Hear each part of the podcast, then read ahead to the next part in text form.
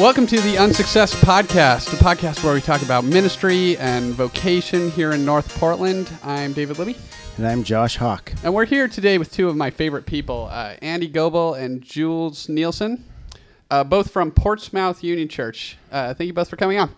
You're welcome. Great to be here. Yeah. Um, so you guys have a really fascinating story and one that I've been following and really intrigued by for a while. Uh, you both pastored different churches. Um, you were at what? I don't even remember the name of your churches before. You- I mean, they don't so really many matter all that much, do they? um, yeah, I was pastoring University Park United Methodist Church, which was, uh, you know, one of the traditional mainline United Methodist churches, very progressive, but mainline in uh, North Portland since the 1890s. And so it was as you imagine it.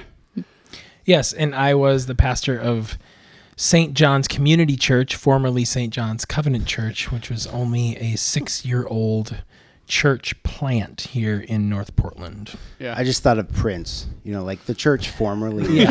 Yeah. yeah. that's your next name.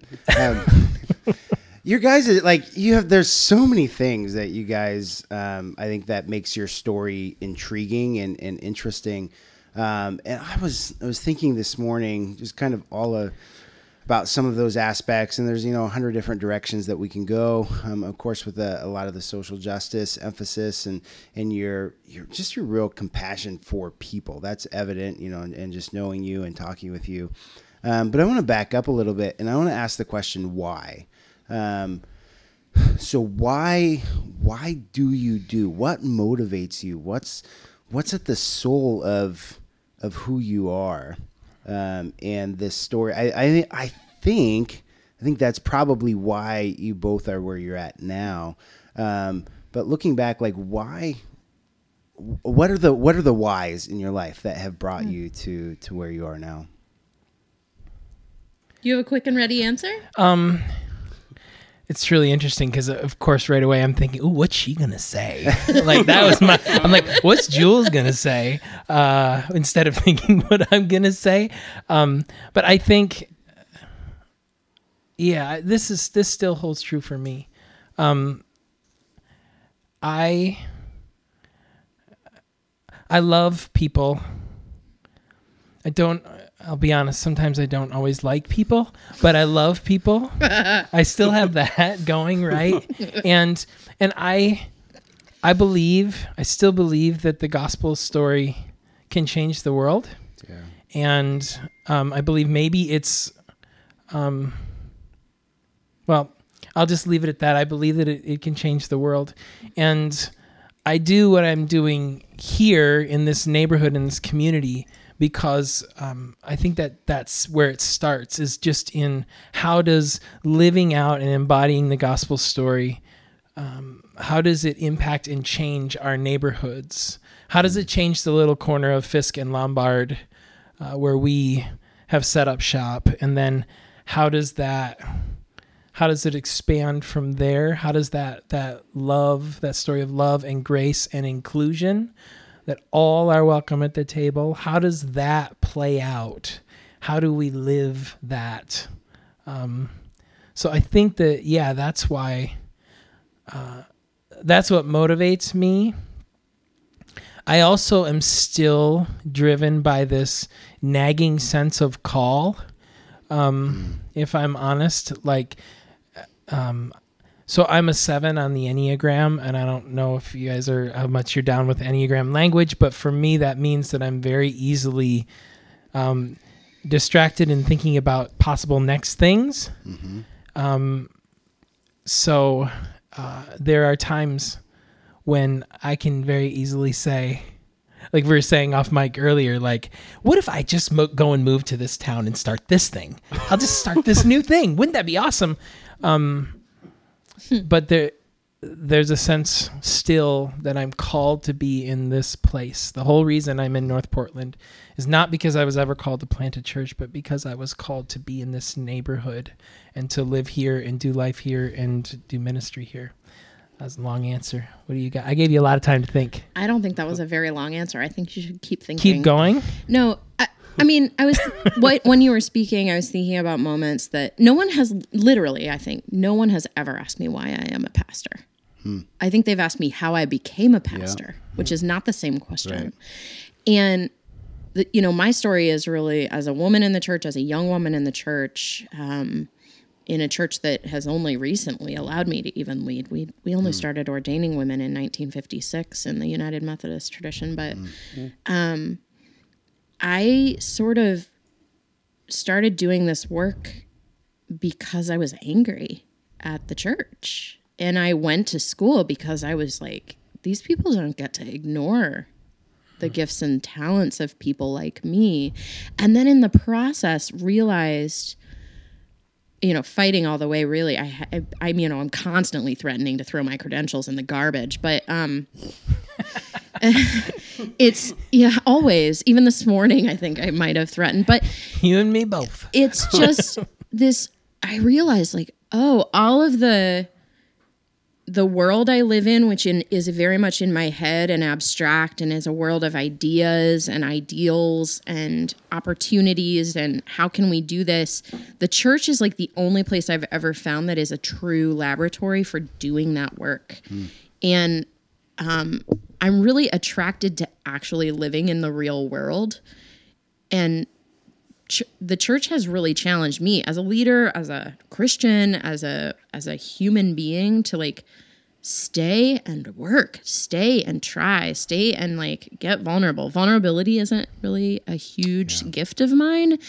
Uh, other people are so much more evidently uh, talented in that. And and so like those kinds of relationships that the church calls me to with people who are not like me and with people who i may not like that's been honestly that's kind of the reason that I even continued on the process of becoming a pastor um is it's kind of selfish actually I love people. I don't always look like I love people, but I deeply, deeply love them. And I think about them all the time and I consider what their needs are and I worry about them and I pray about them. And um, and it just seems like the only place in the world I've ever found where that's actually the center and the point. I don't know of clubs or even sometimes family isn't like that. Um, Not with the challenge, right? Not with the difference. People who are so different from you. So I remember a meeting I was in when I was uh, in my early 20s and just considering ministry education. And I walked in, and it was this meeting where I kind of had to convince my church leadership team that they should support me in ministry. And the pastor, um, Ed, at the time, he said, he said, You're going to have fun. This is going to be fine. And I was like, I understand God the creator and I understand God the spirit, but this Jesus guy, I just don't get him. So I'm a little worried that I won't actually be fine in this. And he said, "You'll figure it out." And I I think about that conversation which is almost 15 years old now. Um because that's what the church offers me is like this opportunity constantly to be like, what's this Jesus guy like? Yeah, that's that's huge because pretty regularly, uh, you, I think you'll say to me something like, "Oh, Jesus, He's so Man, that's annoying." So Jesus is so annoying. Always getting uh, like right in your face and in your business and loving you. And Let's break that down real quick. Uh, give, give some specifics. What what annoys you about Jesus? What annoys me about Jesus? Yeah. So, literally in the middle of arguments in our congregation or interpersonally about like are we doing the right thing when we focus outside ourselves as a church and when we think really big about affordable housing or about homelessness or what pick your poison, right? Sure. um and I'm I'm wondering, oh my God, like should I be caring? Shouldn't I be paying more attention to the people that are right in front of me all the time? I drive down Lombard and find a man who's been vaguely associated with our church for years, who is homeless, literally bleeding on the street, Andy said later to me, he's like, "Have you ever heard of the Good Samaritan story?" and Oh, I, you know, but like I had to stop my car and put on my hazards and go and like I thought he was dead on the bus stop and he's bleeding everywhere. And I'm paying attention to him and we gave him first aid and we gave him food and we gave him a place to sleep and you know, I'm I'm in this moment of like are we doing the right thing? Are we paying attention to the right people? And Jesus is like, "Here. Um, did you need an illustration?" Yeah. Let me give you like living parable right now so that you can And you that- can know. I told this story 2,000 years ago. Let me. Uh, it's and that is what is so annoying about Jesus. Sure. It, he's just like, oh, you think there's a question? That's cute. I'm gonna tell you there's no question, and you should revisit the scriptures. Um, have you not been reading? Oh, now we're gonna get personal. Have you not been reading your Bible lately, Pastor? You may not have been reading your Bible lately. Can I Right. venture one other thing that perhaps annoys you about Jesus? And you can totally bat it down shoot if you you, down? want. But Jesus went ahead and placed the kingdom of God in the hands of imperfect people who don't have it figured out. Now figured you're out. preaching, and I hate your guts. And Now I don't like and anything that's you're saying. so frustrating perhaps for you. yeah, it's I think like when Jesus told Peter, "On this rock, I'm going to build your church," and I'm like, all the other disciples are saying, like, really, out of all of us, Yeah. you this chose garbage Peter. rock, Yeah. this piece of I trash could almost, rock. this one right here probably would have been like, oh, but, but, but hold on, hold on, hold on. Can we talk about this? Can we talk about this? there real are quick? better rocks around here. He doesn't know what a spreadsheet is. We could categorize the rocks according to hardness, according to resistance to earthquake. We could totally organize this, and then it would be so much better. And that rock, that'll stand. yeah, yeah. Yeah, you might have you might have hit on something. oh, that's hilarious. oh, man. The church is built on this garbage rock. Um, so, so, so, so I want to go back to a couple of things. Uh, there, there's so much that was said just recently. Uh, first of all, just gonna just gonna throw this out there. Um, so, and it, it this seems to be not really a thing. I was always told in movies that if you're going to set off like a missile to another country, two people have to turn a key at the same time. Um, keep your credentials behind a key that you both have to turn at the same time because it sounds like you both uh, want to throw them away at various times. If you if you just both anyway, just that's This that's, is a good suggestion. We'll take a- it. We'll take it to our leadership team. that's a freebie. It doesn't seem like uh, lately that's been the case for uh, America and wanting to set off missiles, but um, but you can use that. Um, good. so, call. I, w- I want to I want to hang on this idea of calling because you said your calling is part of what's keeping you in this this commitment, this realization that you were called here. Normally, a calling in testimonies and in stories are what you say kicked you off and then you never looked back. But but for you and i would estimate for most all pastors um, your calling is what keeps you. What what what keeps you going. Talk a little more about that Well, I think that that's what's annoying about God as well is that if, So because glad I I'm not alone. I ran. I mean, I wa- I ran away from my calling for three years um, when I started my career as a teacher, uh, and I thought that's what I was supposed to do. But I have n- felt in my spirit, I guess that's the words I'll use, since I was a teenager that I'm supposed to be a pastor and I hmm. I couldn't explain it. And even you know, the first time I ever mentioned it, I was in high school, and I I came home from school and I said to my parents, "This is gonna sound weird, but I think I'm supposed to be a pastor." And my uncle was staying with us, and he isn't jerk. I'll edit myself. i, I hope i I'll hope he's not myself. listening yeah. Well, my my uncle, a particular uncle, um, who is we're now estranged from, but this guy said, "Oh well, you have to have a calling to be a pastor. You have to be called into that. You can't just choose that."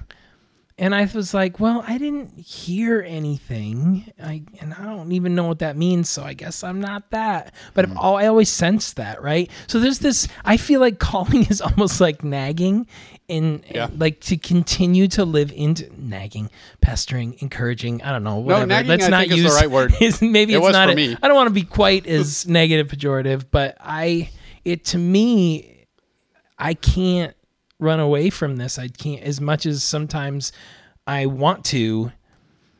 I am compelled to stay and to continue this work that I feel I've been designed to do.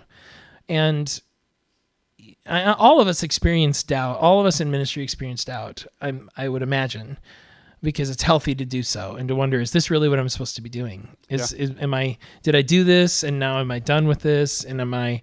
Um, i- did I really get called? Did I misinterpret that? And and all of those things. And I guess um, I, I remember something, Jules, that you said um, in the course of a conversation that I returned to.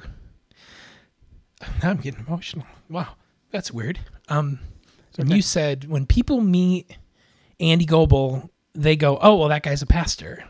Yeah. Like they, it's just It's in like your duh. DNA. It's like automatic. And I guess the reason I get emotional is because I never thought of myself like that. Mm. Um, if anything, I think of myself. We were talking earlier, like I'm not reverend or reverend. I'm all those things. so, but but to have somebody confirm that, um, yeah, I just feel that sense of like I, it's it's who I am. It's what I'll do. And probably if I'm not doing it in the context of the church, I I can't help it. Maybe. Yeah, I think you're like that even when you're teaching or even when you're in the Mm-hmm. bar or whatever you're doing. I think that's what I mean when I say like, oh yeah, Yeah. you're a pastor. Yeah. Like you just like have that Yeah. that aura about you. Not that not like old fusty, but the other kind. Thank you. You're, you're welcome. I wanted to add that. I, I think that it's so interesting because you know I I didn't have exposure to church until you know later in life, and I certainly didn't grow up in a family that would have recognized pastoral ministry as even a legitimate uh, way to live or be. Um, it wasn't in my until my 20s when I was baptized, and you know even now my family is flabbergasted and confused. But um, it's just I've always thought about calling because I really wrestled with this. You know, I didn't go to seminary, divinity school, intending to be anything other than credentialed as a person with an MDiv. I didn't go in intending to do anything more than learn, and I fought ordination all the way up to the very day of it. And I, you know, I, my best friend and I, I was sitting near her during the ordination service, and she looked at me and she's like, "Are are you gonna go?" And I said, I guess I have to choose now, don't I? Yeah, I guess I'm going up. Okay. And it was like the last few minutes when I find she asked me and I said, okay, yes. And so because for me, I never did receive a calling of any specific kind. Hmm. And I've always thought calling to ministry is something that we can be both called to and called away from. Mm-hmm. Um, it calling changes on sometimes a yearly basis. What's the shape of that calling? God asks us to move in all sorts of weird ways and shapes, and I think we make big mistakes, big life changing, damaging, family destroying mistakes when we say like, "I am this," and we look at God and we're basically like, "And I challenge you to deny that I am correct in my assessment of what you have called me to." Um, and so I've always really seen calling not as a moment, but as a conversation. And I'm constantly, constantly having this conversation with God about it. You know, i- is it today? Am I am I supposed? Is this the day that I change what I'm doing? Like, where do you need me right now? And that's why I really do believe in the ministry of all believers because I think that you know you can be called into ministry leadership for a season and then called out of it. I watch people in our church context and in a bunch of places where I've served where they've been called into leadership in so many ways that are more powerful, more integrated, more interesting, more whatever than mine, and um, and they're not me. They're not in the position I'm in. They're not called pastor, whoever. And so I'm always waiting and ready for that moment where God says, "You know what, Jules? Like, it's time for you to become the member of a church. Like, that's your calling now. Or it's time for you to move full time into nonprofits, and that's where you're going to do that work." And so I see it as super fluid, and I still am not entirely clear how I ended up a pastor. I do feel like I ended up one, and the reason that I ended up one is probably because one of the things that I tend to have a gifting in is of looking at the whole picture. And I think pastors need to do that. And mm-hmm. I really like to do that work. And so I think God has put me here for now. And, you know, any day now I could wake up and the message from the Spirit's going to be, it's done. It's time for something else. Bye bye. Will, will you?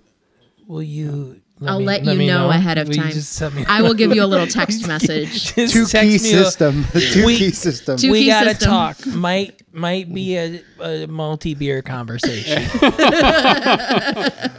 I'm not saying I would quit today. I'm saying But if maybe God's tomorrow. 24 hour but notice. like and and I think that you know for I know so many pastors and I know so many pastors who are like this is what I'm going to do until the day I retire from it slash like it's a terminal illness or something that you like mm-hmm. die of. Mm. And and I think that one of the reasons I cling to this idea that I could be called out of the ministry at any time by God, not pushed out of it by stress or burnout or whatever, is that it gives me the freedom to hold it a little more lightly and to say like yeah like when i'm gone there will be another one of me. And you will like that person or you won't just as much as you liked me or didn't. And i'll go do something else and maybe it'll be the right thing and maybe i'll choose badly but at least there's some freedom. There's freedom in the sense that calling is flexible. Mm. Right. which means you don't succeed at it. Like there's no like promotion or doing it the greatest of anybody because any Yeah. one of us could be saying like at any point this isn't actually my permanent status because my the core of my identity is not I am a pastor. yeah. right. Yeah. Right. Yeah, and this uh, you said the success piece. It, I, f- I feel sometimes there are just little moments where I'm, I find myself being like, well, when I get to be a real pastor, Oh, the grown when I up get to be, when I get Yeah. to be, eventually when I when I get around to being a real pastor, I'm gonna do the stuff that she does, or like whatever, Right. or like when we when when we finally when we're like a real church community and Yeah. we're rolling real church there's style. like 200 like, people in there's just worship. everything, and we've got all the flat screens we want, and all that, like that kind of stuff. technology in the world, the all kingdom of God, where the technology never fails. Yeah, it, it never Yeah. fails, and the music is unbelievable. But but those, uh, yeah, th- that's it's not real. you're real. saved from that. Yeah, It's not real.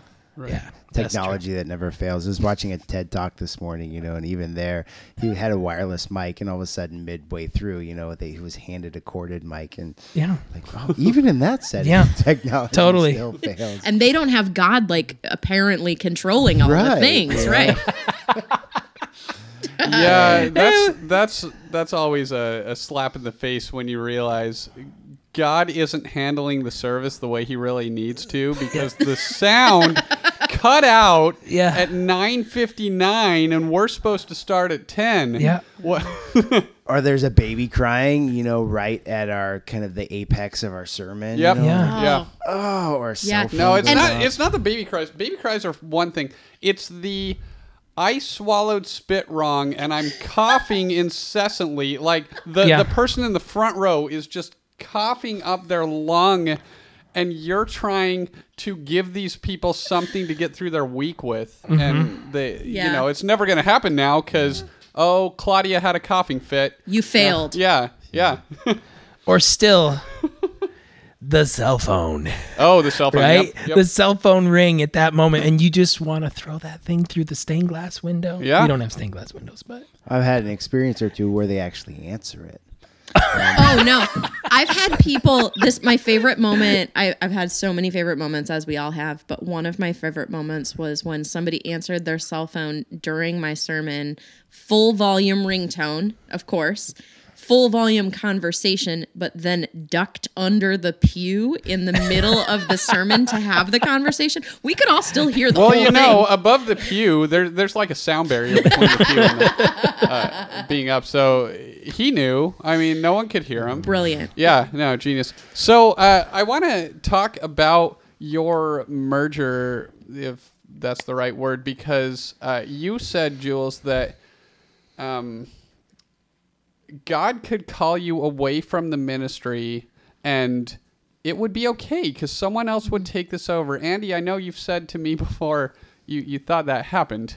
You, you, I mean, essentially, you thought we're done. Yeah. So tell us about uh, both of your stories because uh, I know this is just a massive conversation, but it, it's just really fascinating how this all came together. What do you want to hear? Um, what would be well, interesting? Uh, Andy, start with uh, start with what happened with your church, and then how you got hooked up with. Sure. So, um, we we were a part of uh, a denomination that um, an evangelical denomination, uh, and I was ordained in this denomination. And uh, while they um, have a lot of claim about being about social justice and about and being progressive, and it, for evangelicals are fairly progressive. Um, the one area that uh, is still problematic is the issue of LGBT inclusion. And our church started when I first planted the church. i, I told those in charge of denominational leaders, I said, we are going to be an inclusive church.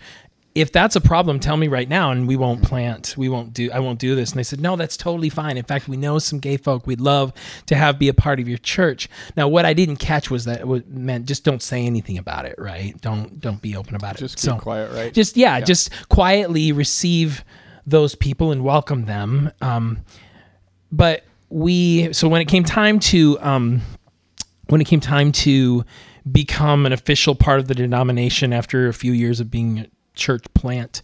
Um, we started to my, my leadership team asked questions. We're we're all about inclusion. We're all about like lgbt folks being a part of the full life of the church and leadership and all aspects of the church. Um, isn't this going to be a problem for our denomination? And so we made the mistake of asking the question if that was a problem with them and and to make a very long and painful story much shorter. It wasn't long before we were invited to no longer be a part of that denomination um, and we were invited to that's my new friendly way of saying that Invited. Uh, we were invited to no longer be a part My, of that. my spiritual director always spins negatives into an invitation, and Yeah. it's super annoying. yeah. So um, we were kicked out essentially, and uh, or rejected, however you would put it. And uh, I was invited to transfer my credentials elsewhere. So, and they also we were squeezed out of our building that we were meeting in at the time, and uh, and uh, so we were in uh, tremendous trauma and. This is why I thought it was. I told you I thought it was over in that moment, and then um, our our friend, all of our friend, um, David Brewer, uh, said you should really sit down with um, this woman, Julia. She, uh, I, and, but when you do. Um, set aside, like time. lock out a lot of time because you guys are going to get going and you're going to like, it's going to take some time. It is possibly the most significant suggestion anyone has ever made in my history of my, my ministry. Wow. oh yeah, absolutely. I mean, just he Absolutely. just read the room. He just totally right. did. So I I called her, said, Can we get together for beers? We did. I sat there and basically vomited all of our pain and trauma that we were experiencing as a church. And she was like, "Nice to meet you. Thanks for the vomit." And but but no, it was so pastoral. I, I'll say she was pastoral in the way that she received all of this. And she said, "Listen, um, I can't make any promises, but I would love to um, take this back to my church. I think we can help you out with a place to be." And she did, and their church, and she can tell the story from their end. They said, "Yes, we we want to afford these folks a place to to nest for a season."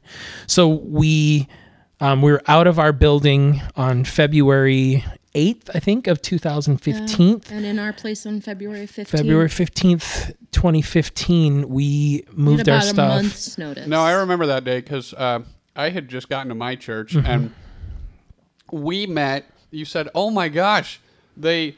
The St. John's Christian Church hired a really young pastor, and then like the second thing you said was to the group, "We're getting kicked out of our church, and can anyone help us move?" I was mm-hmm. like, "Oh, this guy's going through some crap." Yeah, yeah. I So didn't realize the magnitude at that point. the beauty of when when at that time University Park United Methodist Church said come on over they didn't just say like you can come and be here they said bring your stuff bring your artwork dang it again I just bring all of what you do and come and do it out of this space right?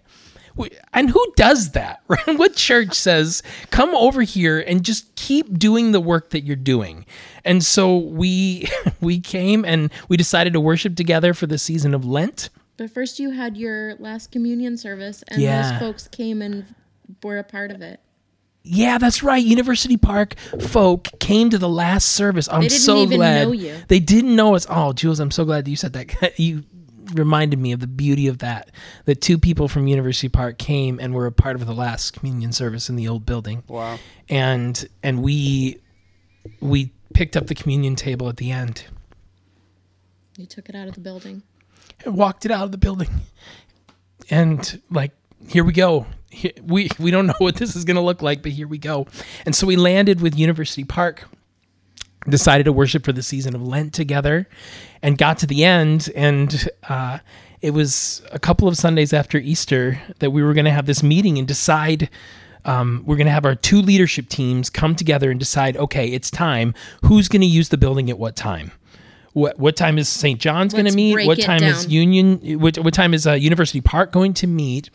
And Jules, just before worship, I'll never forget. Just before worship started, she just pulled me aside and whispered in my ear, said, "Um, hey, just so you know, uh, University Park's leadership team just met, and they don't want to stop worshiping together. They don't want to split at all. So okay, let's start worship." and I was like, "What? Huh? Yeah. What?"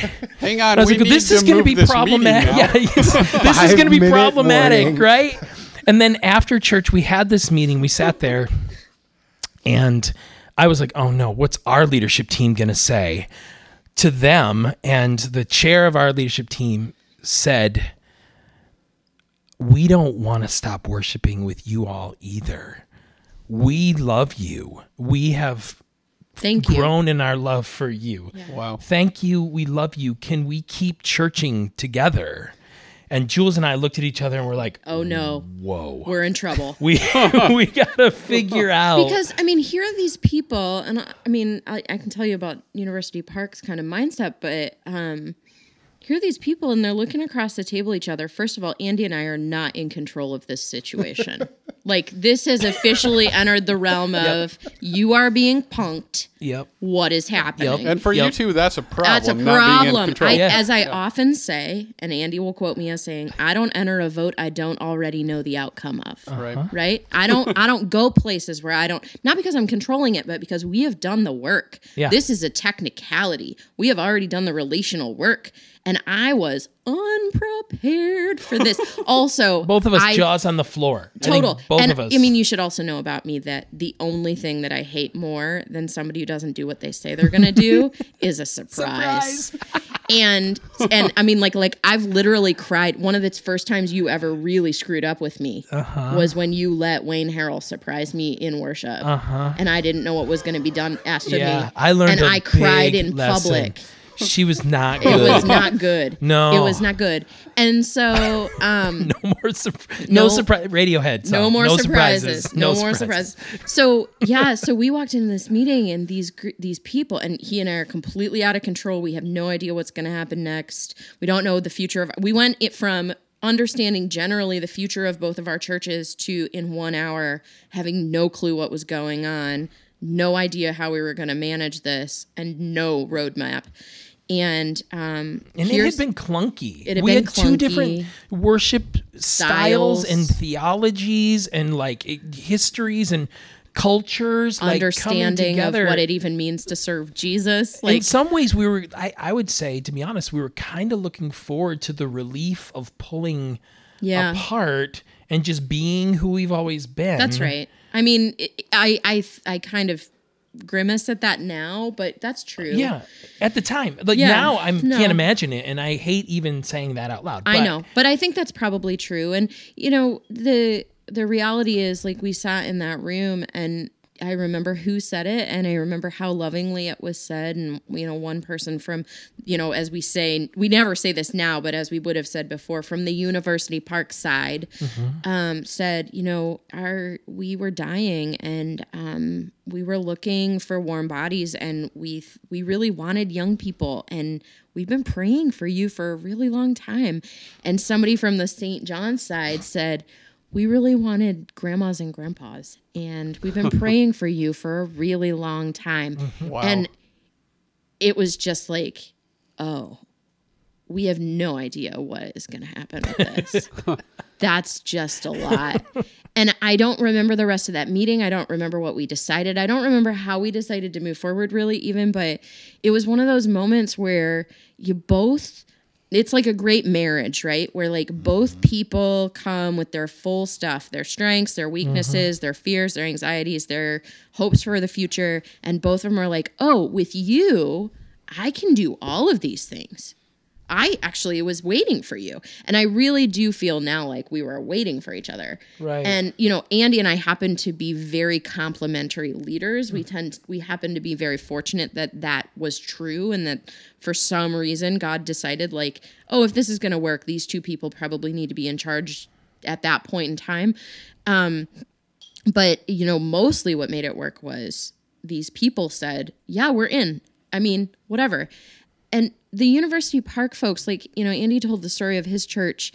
Um, when when I came in July 2014, um, which is the standard season for United Methodists to come into into relationship with churches in the summer, um, I was told, you know, I met with their leadership team and I was told very clearly by them and the leadership in our in our institution like this is a church that is really important and it's dying and it needs to make some decisions because it can either go out ugly or it can go out pretty uh, but it can't go out unintentionally and so we All were of those were emphasized on going out. all of it was going on. And they were like, Wow. you know, you can make a plan for life, but it's going to have to be pretty impressive. And I am, I'm not a quitter. And I also, I, I was very clear with them. I said, you know, I'm no good as a maintaining, sustaining pastor.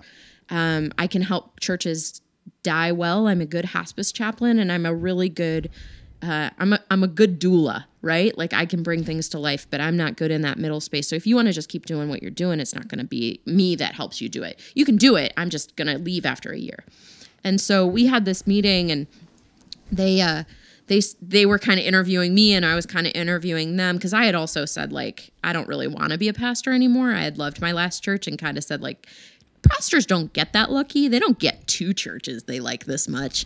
And um so we were kind of, you know, circling each other and they said to me, I remember one woman in particular said, uh, We're very, very committed to gay and lesbian inclusion in the church. And our pastors have for many years taken great risks to make sure that we're safe and that we are, uh, if not accepted in the larger church, we have a good and safe place to be as people who want to follow Jesus. Are you the kind of person who will be able to do that? And I said, I actually don't know how to serve a church where that is not a possibility. And um, if you hadn't asked me that question, I was going to say no to serving you. And so we kind of had the same experience that we had with St. John's, where we just kind of, it was the answer to prayer.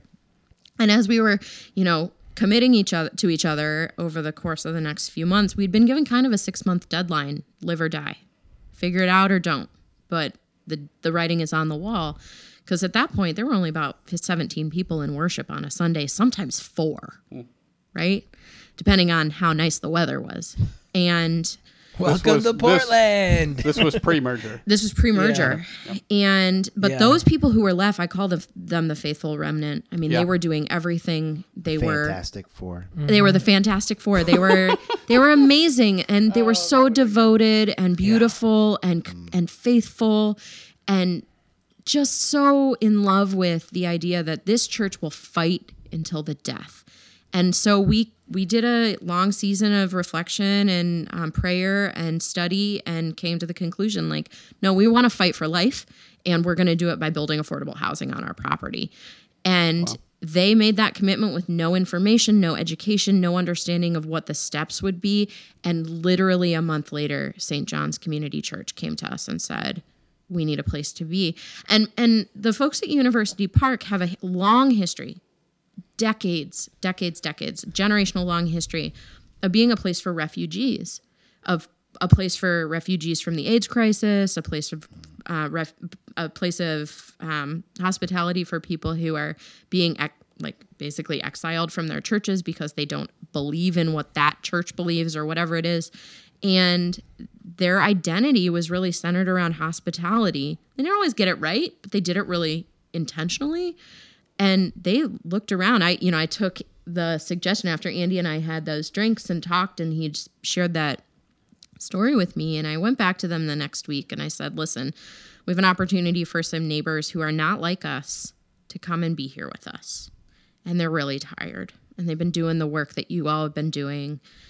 Um, they're not expert at it but they're really trying. Do you think we could have them here? And I thought I had to sell them on this idea so hard.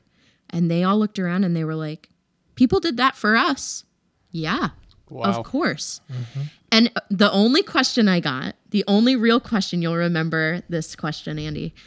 Somebody raised their hand, and this this leader in the church, same woman who had asked me the hard question about gay and lesbian folks in the church and my leadership, she she said, I, I'm feeling a little anxious about this. And I said, Okay, Carolyn, where's your anxiety? What you fearing? And she said, I'm afraid he's not going to be a very good preacher.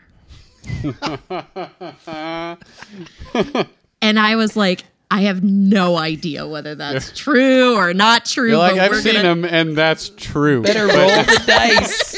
Roll the dice. their only fear their only fear was and it was really about me they didn't want me to not have um the opportunity to be in the pulpit. They're very sensitive about gender and and that kind of thing but um they were she was like you're just I just really want him to be as good a preacher as I expect and we have good preachers at our church and that's and that was the one. Do you remember what she said after I fir- I preached my first sermon there? no. So after she came to you and said this, she uh so I preached. Oh, that's and right. She, Oh, I that's preached right. a sermon, and she said, if you she came to close you- your eyes if you close your eyes you'd almost think he was methodist wow. something about my look like appearance was like, Methodist. oh hell no, he's not.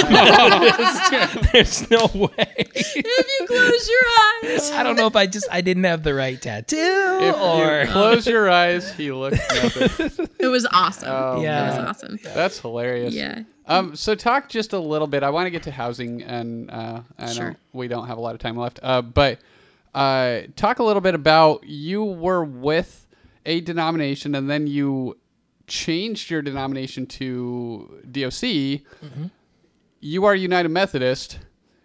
You're both denominations now. Yes. I have not heard of any church doing that. So, the- oh. oh heavens, do you want to do Do rock you paper wanna- scissors? I don't. You're I both will never churches, step. so- That- that was I- like hang on, hang on. I think that lady would want you to speak first. Yes. That Because simultaneous you're a better inhale preacher. and so. It's a podcast. I sound Methodist. Yeah, Nobody that's can right. see me. Yeah, everybody's got their eyes closed right now. They'll go do. Um, yeah. So when we we became what's called a union, so it's not two churches merging at, like into one thing that is, you know, kind of mushy. It's we took two churches and we became a whole third thing that is components of both, which is sounds crazy when I try to describe it. It's like the Trinity. yeah, exactly. It's just very confusing. No one Did you can really try explain it. anything like discipleist or Discipitist, or, or something? Did, metho. did you try? Because I wouldn't not try that. Well, an uh, important clarifier though is that, and this was really important to us because there are two options: you become a federated church or a union church, and the federated church, It's split down everybody, the yeah, everybody makes a choice. I want to be Methodist, or I want to be disciples. But in the union church, You're both. everyone's both. So that's what we presented to our people, which and, and there was a long process of figuring oh. discernment and conversation and how are we going to so do this. So much talking. So much conversation and and anxiety and questions and questions and questions and and but when it came time, the people said we want to be one. We want to be one church. like when you're married Yeah. and you have you're still you and you also take on the other person's stuff. Yeah. but you have this new thing you are. And we we really saw it. I i give this presentation at new church start and revitalization conferences on a regular basis that's called when two churches fall in love. And um that's really we've we talked about getting this baby born and about shotgun weddings and all sorts of things but it is we became we are simultaneously one thing and also multiple things at the same time Yeah, and the, another important thing to to point out is there was this third stream that came along. We, we went through a seasons where we called ourselves two churches, one congregation, right? And There's this, but during that season, people were coming and becoming a part of the community who were not Methodist or disciples, or eh, they're just like whatever y'all are doing. We dig this, and we're in. So we we started to talk about it as the third.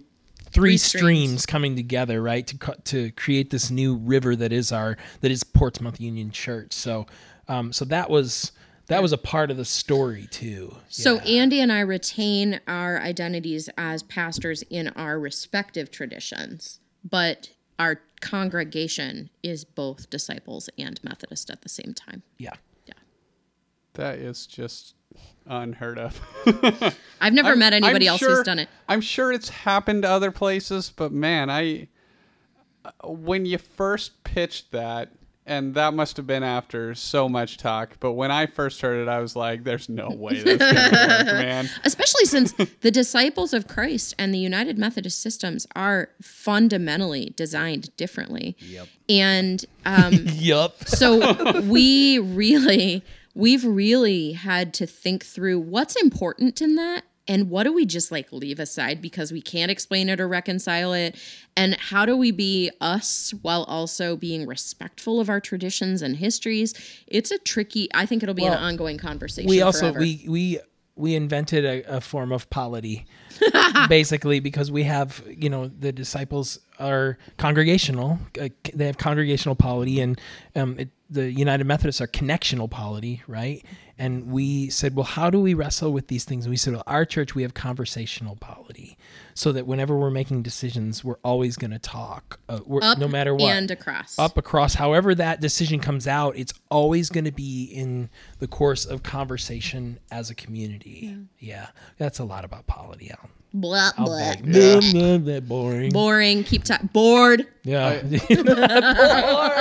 think I Totally. so appreciate though your story, and I I appreciate you both so much because like the stream of Christianity that I come from. uh Stream of Christianity. I don't even like saying that, but uh, it The it was river. it, it started in like the 1800s from a couple of guys who were like, we want unity in the church, and then over time that became three denominations. Right. and, You know, you're- we're dis- and I'm disciples, dude, so Disciples I'm right are there one of with you. those. Right. Yeah, you were you were one Yeah. of them, and and so this is not what stone and campbell wanted dude Right, exactly. Well, and I I was uh, in a, a youth pastor in a DSG church for a while, and I I got that, and I'm thinking, well, is there any way to not hmm. have division in the church if like a couple of people who thought we need to unify the churches ended up splitting into three is there is Yeah. there any way to undo that and i see in you And- two uh, something that happened that i've not seen before Well, and i love the United Methodist Church has a history of unity as well, and uh, we've made mistakes a lot. We split over segregation, like there was a whole bunch of problems, right?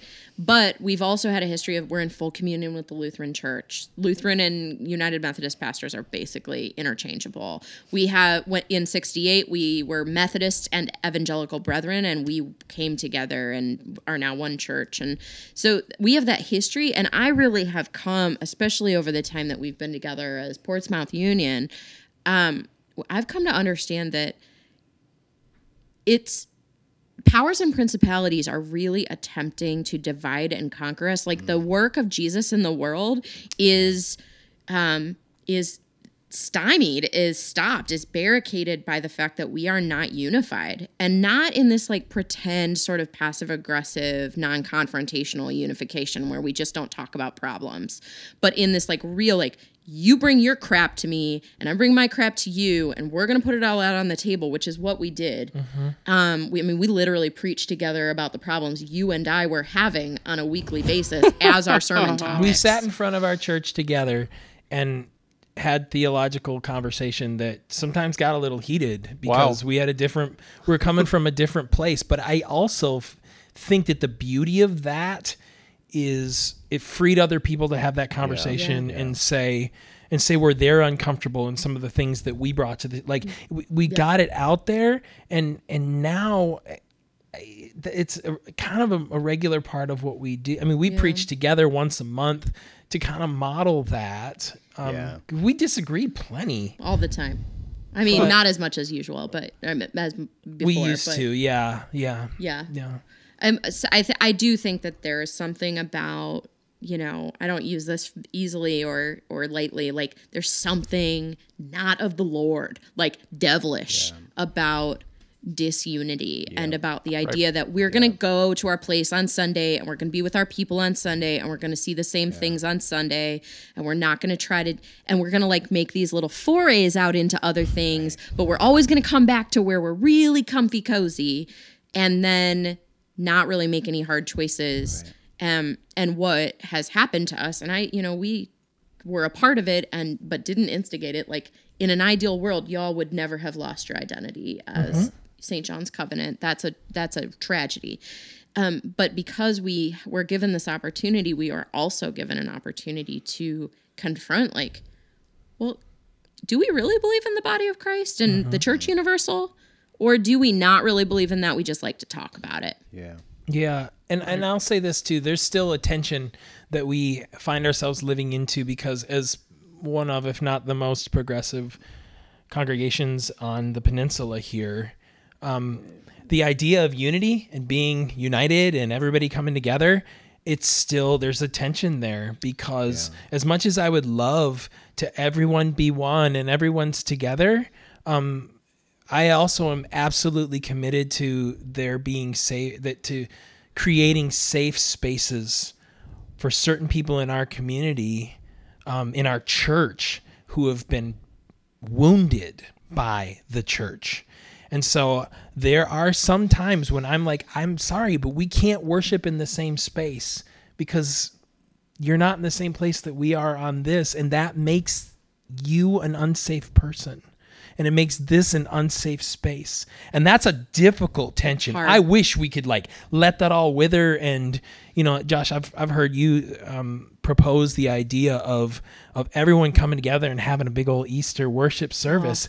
I love that idea. And at the same time, the reality is I don't know if that can happen because I, I, if, as I'm, I feel protective of us. Am, am, I- am I? No, do you- Do you, hear what I I'm mean, saying?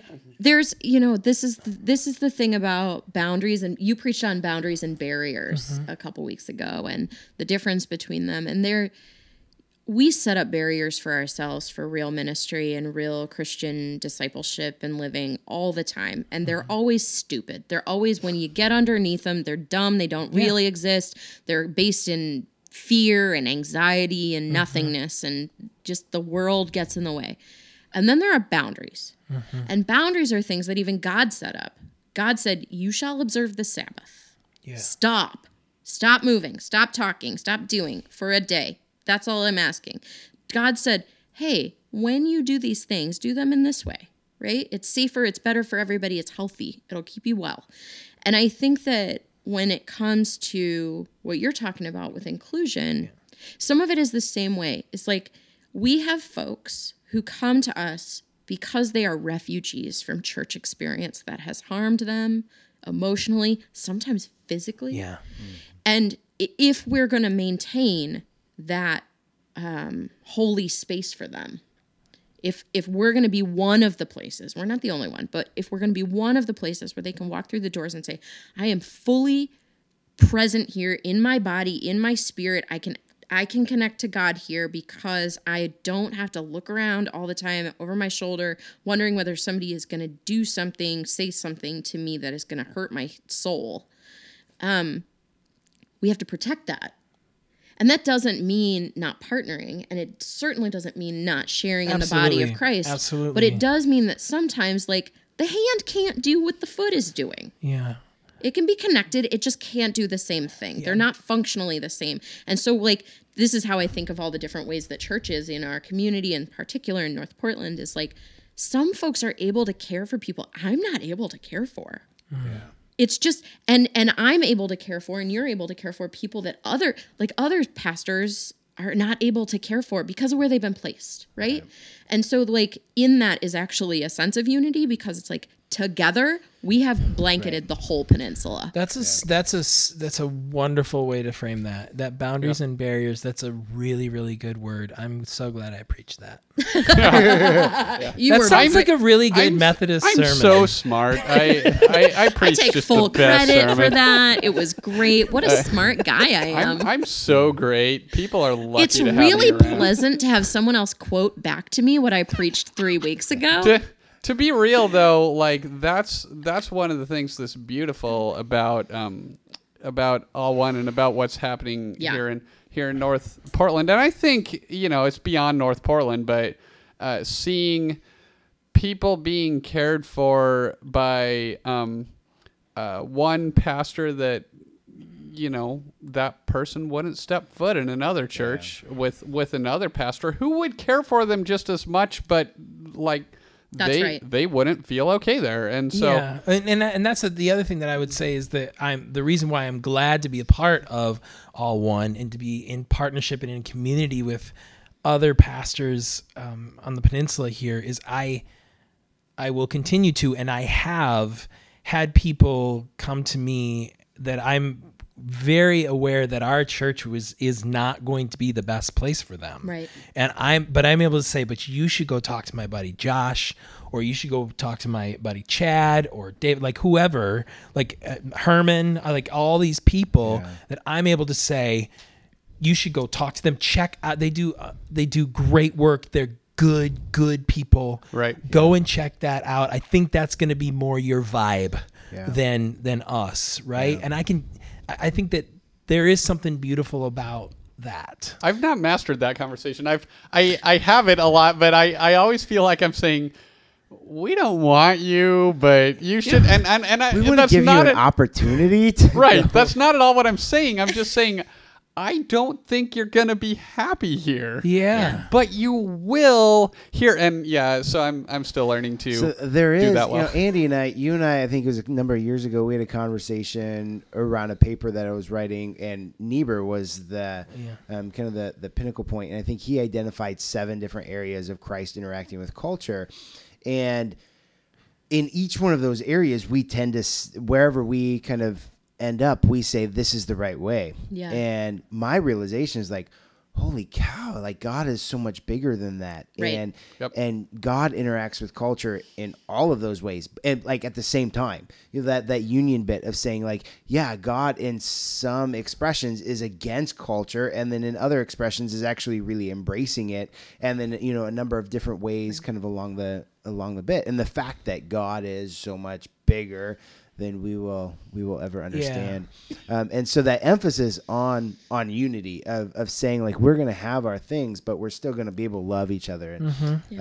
well and never- that's that's what i'm sorry to interrupt you but i'm uh, if i just say that's what was so beautiful about when we moved out of our building yeah. is I knew that there were there were pastors there who um, don't see eye to eye with me Yeah. theologically, and yet there they were helping me move out, helping us move out of our space, saying keep doing what you're doing, and the, I mean you you can't argue with the beauty of that, No, right? You can't. Yeah, it was that was awesome, and that was kind of David's initiation into the- Yeah. Yeah. this whole church in North Portland thing.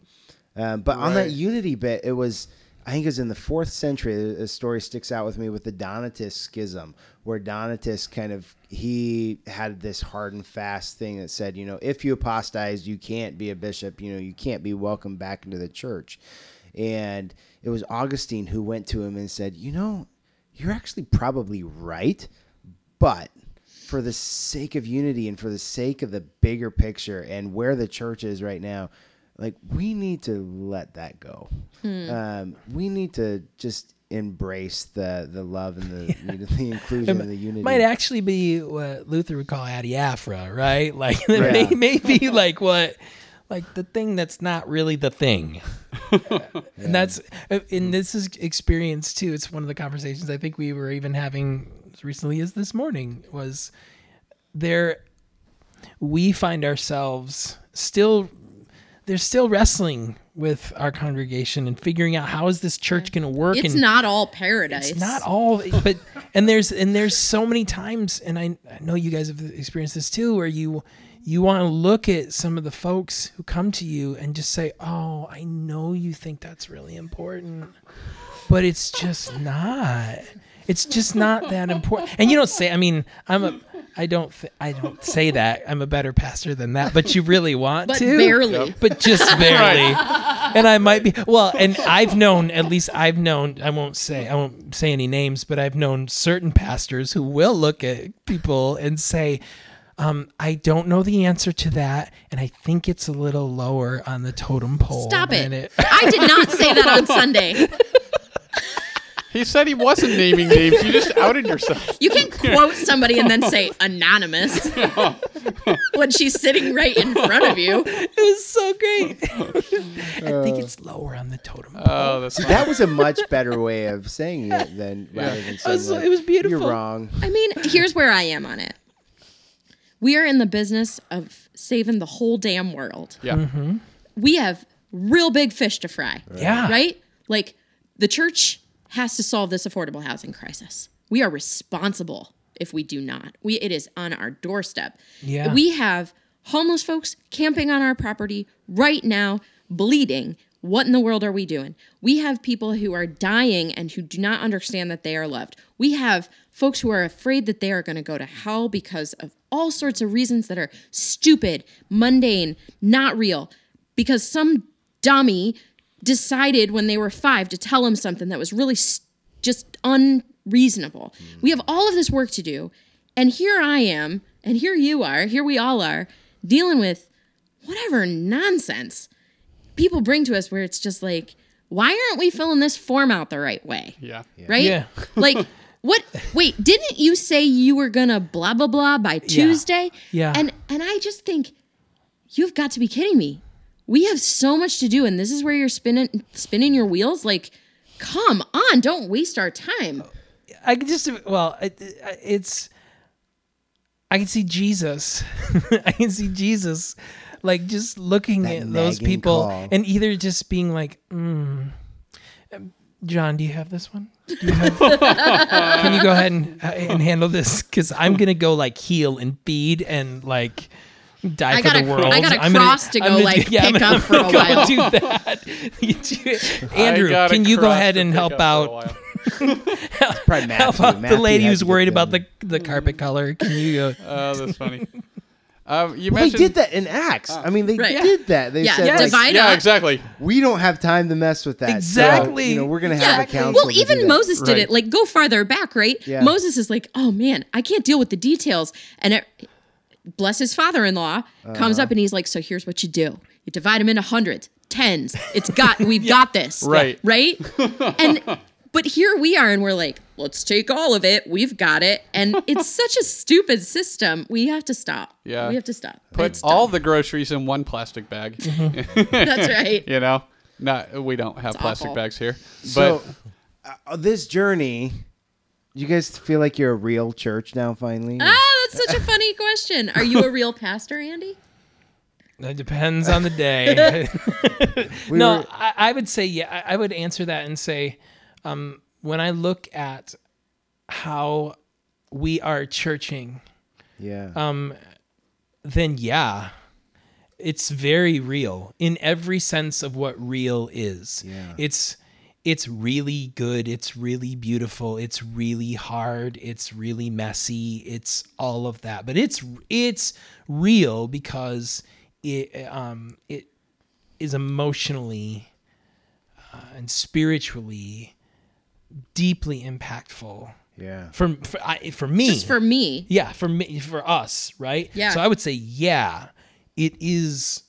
It's definitely real. Yeah, we oh, I, we were talking about that earlier, and I you know I worked with under my dad for ten years as his, as, as the assistant. Um, but there was no box to kind of check. I wasn't the youth pastor. I wasn't the worship pastor. I wasn't the second guy. Like my dad and I did ministry together. And I had a few people last year when I was installed as lead pastor, like, all right, now you're finally a real pastor. Like, uh, well, no, not re- like, and Yeah. What have I been doing for the last right. years? um, I, I have been, but thank you. yeah. and so there's there's a beauty, you know, in what you guys have experienced and what I, I think really is kind of catching all of North Portland, um, you know, with the pastors that I, I talk with and the churches where we church doesn't look like it it does in elsewhere. And it doesn't look like it did 10 or 15 or 50 years ago um, you know it changes and it's adapted. And you know where you guys are to you know be bivocational and doing church together as a team and that may not be the ideal um, but it has i think it, it frees up a lot of things. It's this different cool unique expression. And your like your end goal isn't to build a real church. Right. um but your like your call your passion for people is to say and i think there's a beauty in the calling there too jules as you were saying earlier the kind of holding it openly or loosely to saying man god has me here kind of for a purpose and so i'm more in love with the people than i am the vocation of pastor and so i'm not going to kind of move on to bigger and better pastoring or churching you know and um but it and then it it frees up everybody Yeah. to to have different expressions you know in in leadership um, it's also loving the people more than the project. Yeah. Like that's that I think that's where we've had to because the project is, changes shape all the time. It has I did not come to North Portland expecting this. You did not come out here expecting this. We didn't expect to come to this this place, right? So I think that that's that the, the loving loving people more than the project that we have in our minds, right? Yeah. Is um oh somebody gave me a Bonhoeffer quote that was really good about this where um those who and I'll totally Yeah, screw Gavin- this up. Gavin did it on said, Facebook, yeah. Yeah, those who um who uh, love their community will um, experience it, or the and those who love their vision their vision of community will destroy it. And I think that that's the thing is if we are so stuck with what like you asked the question, are you a real church? Well, what does that mean, right? What does Right. it look like? I think that that that we might have once had a model for that, or, and I was certainly given in the beginning. Here's what it looks like. Here's the numbers. Here are the the ma- This is these are the the um, metrics, right? This is Yeah. how we're going to measure if you're real. Um, and I think that that that's all being just kind of blown up, and it's it's people churching together and that's what we're experiencing. We're doing cool projects, we're doing cool stuff, amazing stuff that I'm so excited about, but most most deep in me is this desire for the people, yeah. Yeah. Absolutely. Yeah. people churching together i love that that's my new favorite verb I Churching? yeah I got that from my buddy Adam Phillips at Christ Church. He's the first one who started talking yeah, about he writes churching. that a lot. Yeah, he That's- started talking about that's churching. like his favorite hashtag. I was like, dude, I'm s Yep. am totally stealing that, and it's I, I have to give him credit for that. But I I I like talking about it like that too. i'm gonna start jesusing too yeah, yep, Mm-hmm. yep. That'll, That'll be really annoy that, that'll be really annoying. That'll that'll be, be- so annoying. Super annoying to this one. Uh, Maybe Jesus don't is do so that. annoying. put, put that on a t-shirt. Uh, well, thank you so much for being here. Uh, it's this is this has been a pleasure, and we could talk for you know three more hours, but we don't have that. So, uh, so uh, we'd like to keep this conversation going. You can find us on Unsuccess Pod at uh, Facebook, Twitter, Instagram. Uh, where can they find uh, your church? What's the website for your church? PortsmouthUnionChurch.org. We are on Facebook. Um, what other avenues? Right now, that's I kind of think the that's one. kind of it. We're We're you guys sort on google We're not. I mean, we're definitely on Are you Google. are you, can enjoying so Google 2010? us. We are enjoying. We we liked 2010. Yeah. people were really happy in 2010, Yeah. right True. after the housing crash. Yeah. I'm sure it was a. It's a great time We to be don't alive. even post stuff that people get mad at. Really. Are are you sure this is uh, you guys writing this? Uh, that might not be true. Andy might not always live in reality. Everything's really No, I've not I've not seen anything from your church Facebook page that's uh, Super conf- controversial. confrontational at all. That that would be But if you go to the Andy's. sermon, you go to the sermon page. yeah. yeah. Yeah. Um, one thing that we are doing that I think is really going to be useful once we're, uh, we're in the process of it is we're doing a, an ongoing um, semi-monthly newsletter that's called Spiritual Groundbreaking. yeah, yeah. that is entirely uh, intended to be an educational and reflection component of our housing work so that other churches that are considering that work can see with us and alongside us why we made those decisions we made, how we theologically uh, justify those decisions, and what kind of conversations our church had step by step in order to get where we are. And so that spiritual groundbreaking series is on our Facebook page and on our website as well. You can sign up to be a part of the church newsletter and all that. Yeah. Yeah. Cool, cool. Well, thanks, guys. I I love you, Andy and Jules, and I like you guys too. And Right back at you. yeah, it's it's great, you know, being a longtime resident in kind of St. John's and North Portland. I I love it when other people take an interest in making our community better. Um, so it's it's exciting. Yep. Yeah. Wonderful. Well, for the Unsuccess Pod, I'm David. And I am Josh. And you They are are. I'm Jules. I'm Andy. Yeah, yeah. And uh, this has been the Unsuccess Podcast. We will see you as we end time. it, are we going to Huh. see them next time? Oh, good God. Um, we every every single episode we've had, time? I say we'll see you next time, and Josh is like, "It's a podcast, man. We you don't not no one see no one sees anything. We'll be with you you, should- next I- time. You Ooh, should be that's a good intentional and just say, "We won't see you next time." We won't see you next time. I I don't I I don't script We may anything. sound and I probably should, We- but I don't. We hope you hear us next time. we we hope that you'll use your ears to. I don't know. see you next time.